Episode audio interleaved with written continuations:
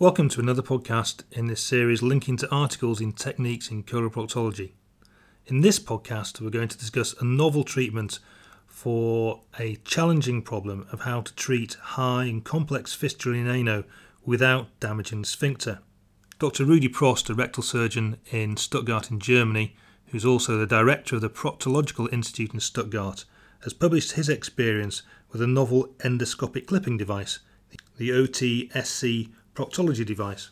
You can find the article in full in volume 20 of Techniques in Coloproctology from page 173 by finding our site online, or you can follow the link from our Twitter feed, which you can find at TechColoproctol.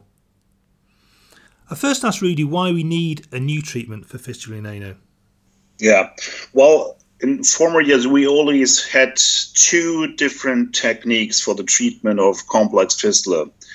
Uh, one are advancement flaps. The other one was the uh, fistulectomy with primary sphincter reconstructions.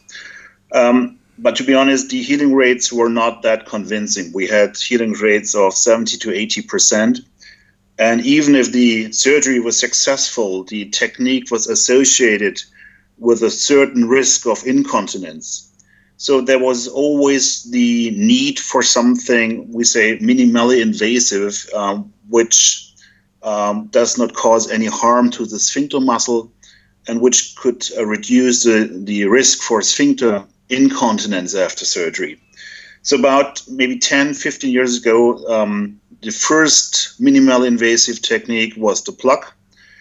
Um, the first results were very enthusiastic, like 80 to 90% healing rate, but the results became more and more uh, disappointing, down to 15% healing rate. So, um, there's still the need to have a new technique which still is minimally invasive, which does not cause large wounds, which does not harm the sphincter muscle. And that's why we are still searching for these new technique like the clip or like laser or like VAAFT or whatever. Mm. So are, are these uh, high uh, fistulas, one that are across, you know, more than a third to a half of the external sphincter? Or this would this these kind of treatments be for any fistula, no matter low or high, however much it traverses? No, and the, the lower fistulas um, are usually treated by fistulectomy or fistulotomy. So this is not the indication for the clip. Um, we treat um, high transsphincteric fistulas, suprasphincteric fistulas, and extrasphincteric uh, fistulas with a clip or rectovaginal fistulas. So these are the main indications for the OTSC proctology device. Okay. Right. So can you describe um, for us, and of course everyone can read this in full in the uh, in the associated paper in Techniques in Coloproctology, but can you describe the clicking device, the clipping device, and this technique? Yeah. Well, the OTC proctology device is derived from the endoscopic OTC uh, from the OTSC um, device, which has been used for many, many years very successfully in endoscopic interventions, such as for hemostasis, um, for the closure of uh, postoperative um, leaks, for fistulas.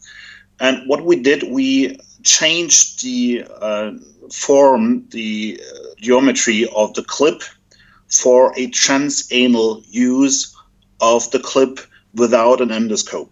Mm. And for that reason, we also developed a special clip applicator where the clip is preloaded on the tip of the instrument, which then can be inserted directly um, to the internal uh, opening of the fistula. Mm-hmm.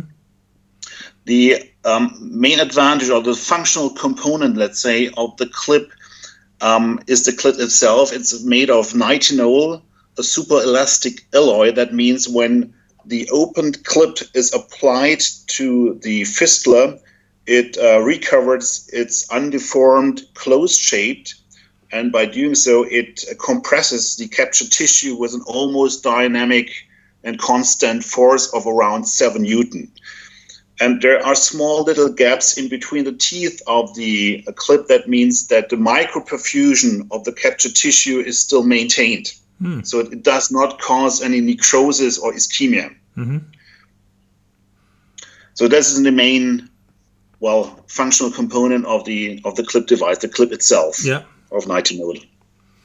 So and, and when so when you're using it to treat these fistulas, um, presumably you you assess them in some way beforehand, either with examination anaesthesia or maybe an MRI, and decide which are suitable for this. So these Yeah. these higher sphincter traversing uh, fistulas, uh, where where continence is at risk, and then they, they come for this technique. Just talk us through it. Hey, how how do you do it from uh, when they're on the uh, on the table in front of you, the patients? How do you position them? Are they in lithotomy, or are they prone, or does it depend?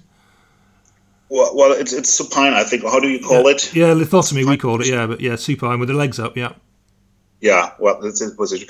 Well, we usually start um, the surgery, let's say, two to three months before the clip procedure, because at that time we do, let's say, an exploration of the fistula, Mhm. where we decide whether the clip is suitable or not. If we have to do a complex surgery in terms of clip or laser, uh, we put a seton in Yeah. for two to three months to guarantee a drainage of the fistula, to avoid any inflammation inside and around the fistula. And then for the clip procedure, we uh, position the patient in a supine position. Um, well, and the, the procedure starts that we excise a small area of anoderm around the internal opening of the clip. We have to do that because otherwise the clip would be positioned right on the very sensitive anoderm mm. and probably would cause pain. That's why we remove it so that the clip will be placed directly on the sphincter muscle. Okay. That's the first step. Then we debride this, the, the tract of the of the fistula. We have a special fistula brush. We rinse it. We clean it with saline, and then the next step would that we um, place two U-form sutures in a cross-like fashion through the internal internal fistula opening. Mhm. And by the aid of these sutures, we can insert the clip applicator right on the internal fistula opening, and then the clip is released from the tip of the applicator, and then we test whether the internal opening is tight or not. We just rinse it with saline from the outer opening, Yeah. and then we remove these holding sutures, and that's the end of the procedure. The last step would be that we excise the external fistula opening just to guarantee that there are better drainage, that there will be no collection of, of secretion, that there is no risk of a abscess after surgery. Okay. And so the hole on the outside is that just cutting around the external opening, or is it is Yes. it laid open Yes. more? Just a very circular wound, just to the guarantee that the the remaining secretion can uh, leave the fistula tract. Okay. And there's no fistulectomy involved. You don't. You don't. No, No. no okay. fistulectomy. We just remove all the new epithelium that is lined inside of the fistula tract with a brush. The tract itself is left as it is before. Mhm. So we just close the internal fistula opening. So the principle is about the same as we as we were using, for example, with advancement flap. So we close the internal fistula opening to avoid that stool and bacteria will flow inside the fistula tract. So we well we, we keep the, the fistula tract dry. That's the principle of healing. So it's comparable with the flap. Okay. And and so you do this, and, and presumably did the patients experience much pain afterwards? Well, this was our, our greatest concern that the, that the the surgery would be successful, but the pain could not stand the pain because if you look at the clip, it's tiny but has very very sharp teeth, Hmm. and that's why we do the the step with the removal of the anoderm around the internal fistula, so that the teeth do not get in contact with the sensitive anoderm. Hmm.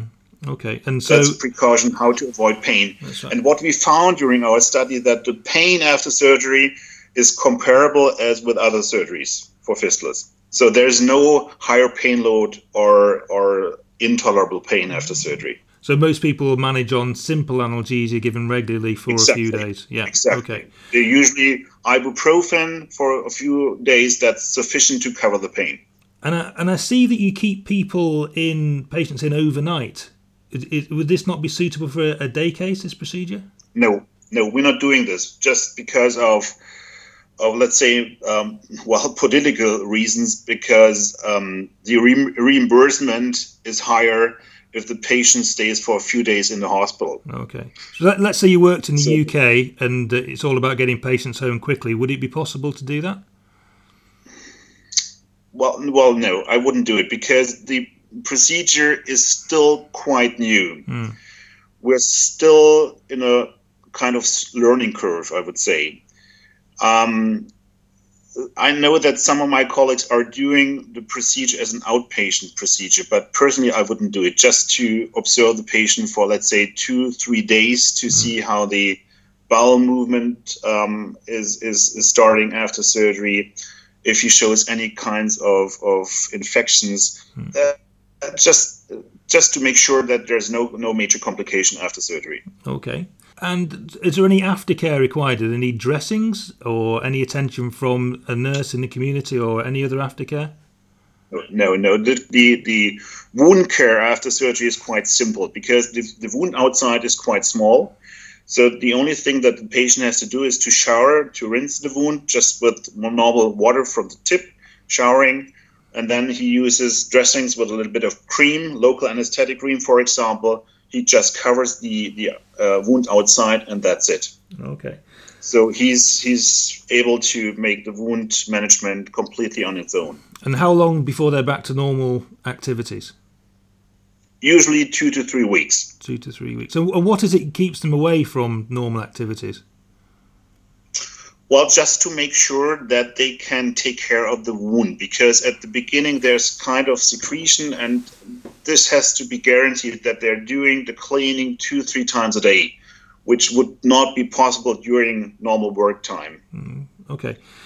Um, I'm interested. The, no- the novel development is, is the clip from what you describe, and uh, why not just suture the internal opening? What does a clip add over over a suture? Well, that was probably in in all um, um, presentation I do. This is the first question: Why not you're not suturing the internal fistula mm. opening? Well, there have been a lot of attempts to do so, but I think the main reason why it does not work to close the internal fistula opening is that the that the tissue changes after surgery. So if you tied the, the sutures, we have a static closure. So when the tissue changes by compression or by shrinking, mm. we have a natural reopening of the fistula. That means that we have the inflow of stool and bacteria, and then we have a persistent fistula. Um, so this is something that has been tried several times before, but it does not work. Mm. And the main advantage is that sutures are static and the clip is dynamic. So whatever the tissue after surgery does, if it shrinks or even it, we have a swelling inside, the tissue always maintains the same compression on the tissue. Yeah. That is the the idea that stands behind this super elastic clip. Yeah, and you were saying that uh, the clip allows uh, normal oxygenation of the tissue, so there's there's less necrosis. Is that is that right? Yeah, that's right. The endoscopic clip, which is about the same um, form and geometry, is used for the closure of perforations in the bowel, for example, mm. where the where the uh, wall is very thin, and even um, there we don't see any necrosis. Mm. So there is a healing of the very thin um, bowel wall without necrosis or ischemia. Okay. So thanks very much for describing the, the method so clearly and uh, and what happens after the operation. Could you summarise the results of your study? You, you looked at 100 patients, and yes. so quite a large experience. So what did you find in yeah. those 100 patients? Well, we, we did a study um, of 100 applications of the OTC proctology. We did it in Stuttgart and uh, together with my colleagues in Mannheim. Um, we applied the clip in um, 96 patients. Most of them had uh, transsphincteric fistulas, 55 of them. Uh, 38 had um, suprasphincteric fistulas, two had extrasphincteric fistulas, and five patients had rectovaginal fistulas. Mm. Um, most of the fistulas were of cryptoglandular origin. Eight uh, fistulas were Crohn's fistulas, and three were colitis fistulas. Um, surgery was quite fast, um, was about 30 minutes per case. Um, there were no intra and postoperative major complications. And what we found that um, the overall healing rate was 65%. Uh, when the clip was used as first line therapy, the healing rate was 79%. When the clip was used in a recurrent fistula, um, the healing rate dropped down to um, 26%. The healing rate for cryptoglandular fistula was better, with 67% um, in comparison to um, Crohn's and colitis fistulas, where the healing rate was only 45%. Mm. And um, in rectovaginal fistulas, the uh, healing rate was quite disappointing. It was only 20%, but we just needed, uh, we treated only um, five female patients with a clip. Mm. So that it seems that that the the major uh, indication for the clip would be in um, fistulas uh, that had not been uh, operated before and in cryptoglandular fistulas. That's very interesting. Thanks. The obviously these uh, these retrovaginal fistulas are, are, just very difficult to treat. Full stop, aren't they? And it's interesting yeah. that unfortunately this doesn't seem to add add much to those difficult ones. But it's a very difficult uh, group of patients uh, you've treated there. Why do you think that there's such a marked difference between the the primary the repair uh, you know, yeah. where you've done it for the first time, and one where there's, there's been an attempt to repair or repair the fistula before. There's, there's yeah. a dramatic difference, isn't there, between those two results, those two groups? Yeah. Well, as I mentioned, that the clip compresses the tissue of the internal fistula opening. Mm-hmm. So if the patient had surgery before, we usually found scar tissue in this area. So I think the main drawback is in these patients with recurrent fistulas that the force, the compression force of the clip is not sufficient within the scar tissue to close the internal fistula opening to guarantee a healing of the fistula. Mm. That is the my idea. Yeah, so you, so you've got some scar tissue that's maybe not as well exactly. perfused because it's scar tissue, and yeah. um, okay, okay, it's it's more stiff than the original fistula around the, the internal fistula opening. Yeah. So the compression is too low in these recurrent fistula to guarantee the healing. That's yeah. the idea I think that okay. that stands behind the the bad results. And then, and then in in the Crohn's fistulas, had they were on medical treatment to to treat the Crohn's at the same time, I presume. Well, you usually get there, there in the inflammatory treatment, and we we do surgery only if they have a stable um, situation without without uh, in well elevated um, infection size uh, with almost normal stool symptoms. So these are usually under well Crohn or colitis medication. Yes. Yeah because it's a very attractive, a very attractive group of patients to treat, isn't it? Because we don't lay these open because you know they're going to be back with more fistulas perhaps later, and so there's lots of sphincter damage potentially. And uh, and also the alternative is a lot of patients have uh, have setons in for a long time uh, yeah. with Crohn's disease. So it's a very attractive group of people to treat, and, and advancement flaps don't do so well because of the Crohn's disease. Yeah. The other thing I was going to ask uh, was obviously advancement flap. Uh, you know, sort of debridement of the track and advancement flap is is probably very similar to this. Um, how how does it compare to advancement flap? And you know, what what are the advantages of this over the advancement flap? Would you would you say having used it? Yeah, well, the advancement flap takes much more surgery time. Um, it's technically challenging. It's complicated. Sometimes you don't have too much tissue or it's scar tissue, and you can't really, um, well, use a flap um, if you look at, at the clip, it's done in maybe 20 minutes. There are almost no contraindications for the clip. Mm.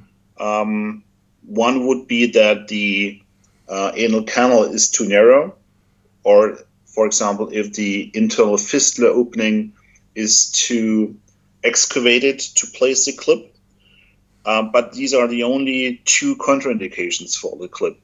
And um, well, then we have the problem with the post-operative incontinence um, after flaps, even if the surgery is successful in healing the fistula, mm-hmm. uh, which we don't have in the clip. Mm-hmm. We do not harm the the uh, the sphincter muscle, though there's almost no risk for incontinence after surgery. It's interesting. You mentioned continence, and it, it's not one of the things that you record in in your study. But even though you haven't recorded it, from observation of your patients, do you think that the clip has any detrimental effect on continence? No, no, not at all. Not, not all. at all. We, we don't we don't do measurements of continence. We don't not we're not doing sphincter pressure measurements, for example, after mm-hmm. surgery, but asking the patients whether they have any problems in holding the stool. Mm-hmm.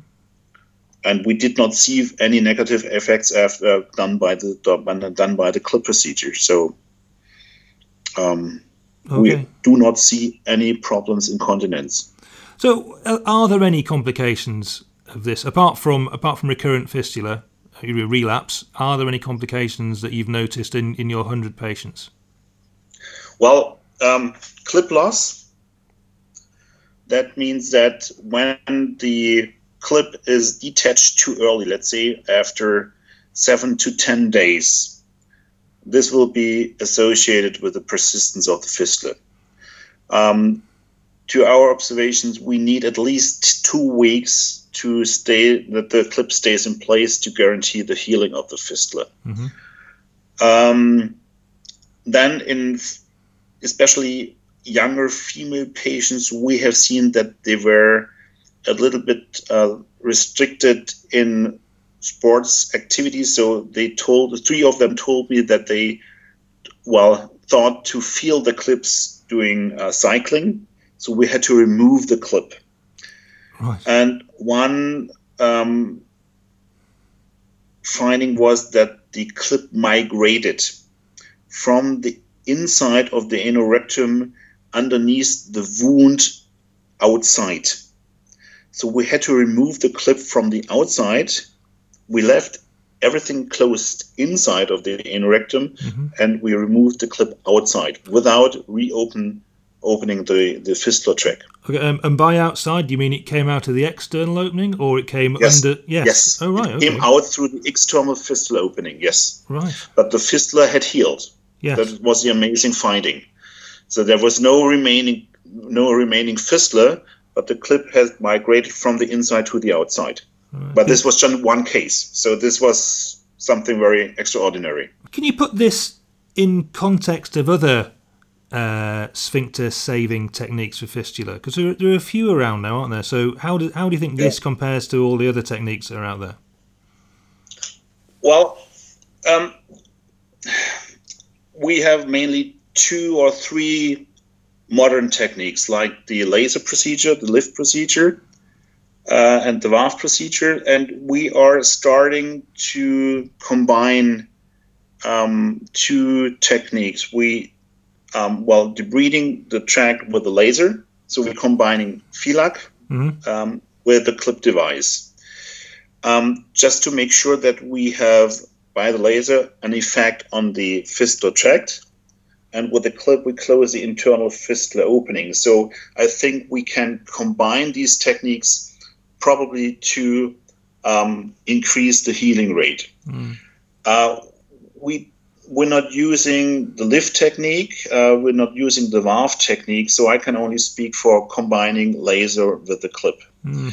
Um, we we just um, started with these combinations, so I can't really tell you about results. Yeah, because uh, Francis Hsiao Chen uh, published in June 16 last year in, in Techniques uh, VAAFT versus OTS, uh, VAAFT plus uh, OTSC proctology. So uh, I suppose if people are interested, they could they could go and read that yeah. article as well. Well, yeah. what? So it, se- it seems very attractive for these difficult to treat fistulas. What's the learning curve for somebody who's new to it? What would you recommend? Would they come would come and have somebody like you train them uh, and roll it out, or would it be you know simple enough to do it themselves, or how would you recommend people went about well, trying this technique? Yeah. Well, the, the technique itself looks quite simple. because the uh, clip applicator looks like a stapling device, so it's very intuitive. Mm.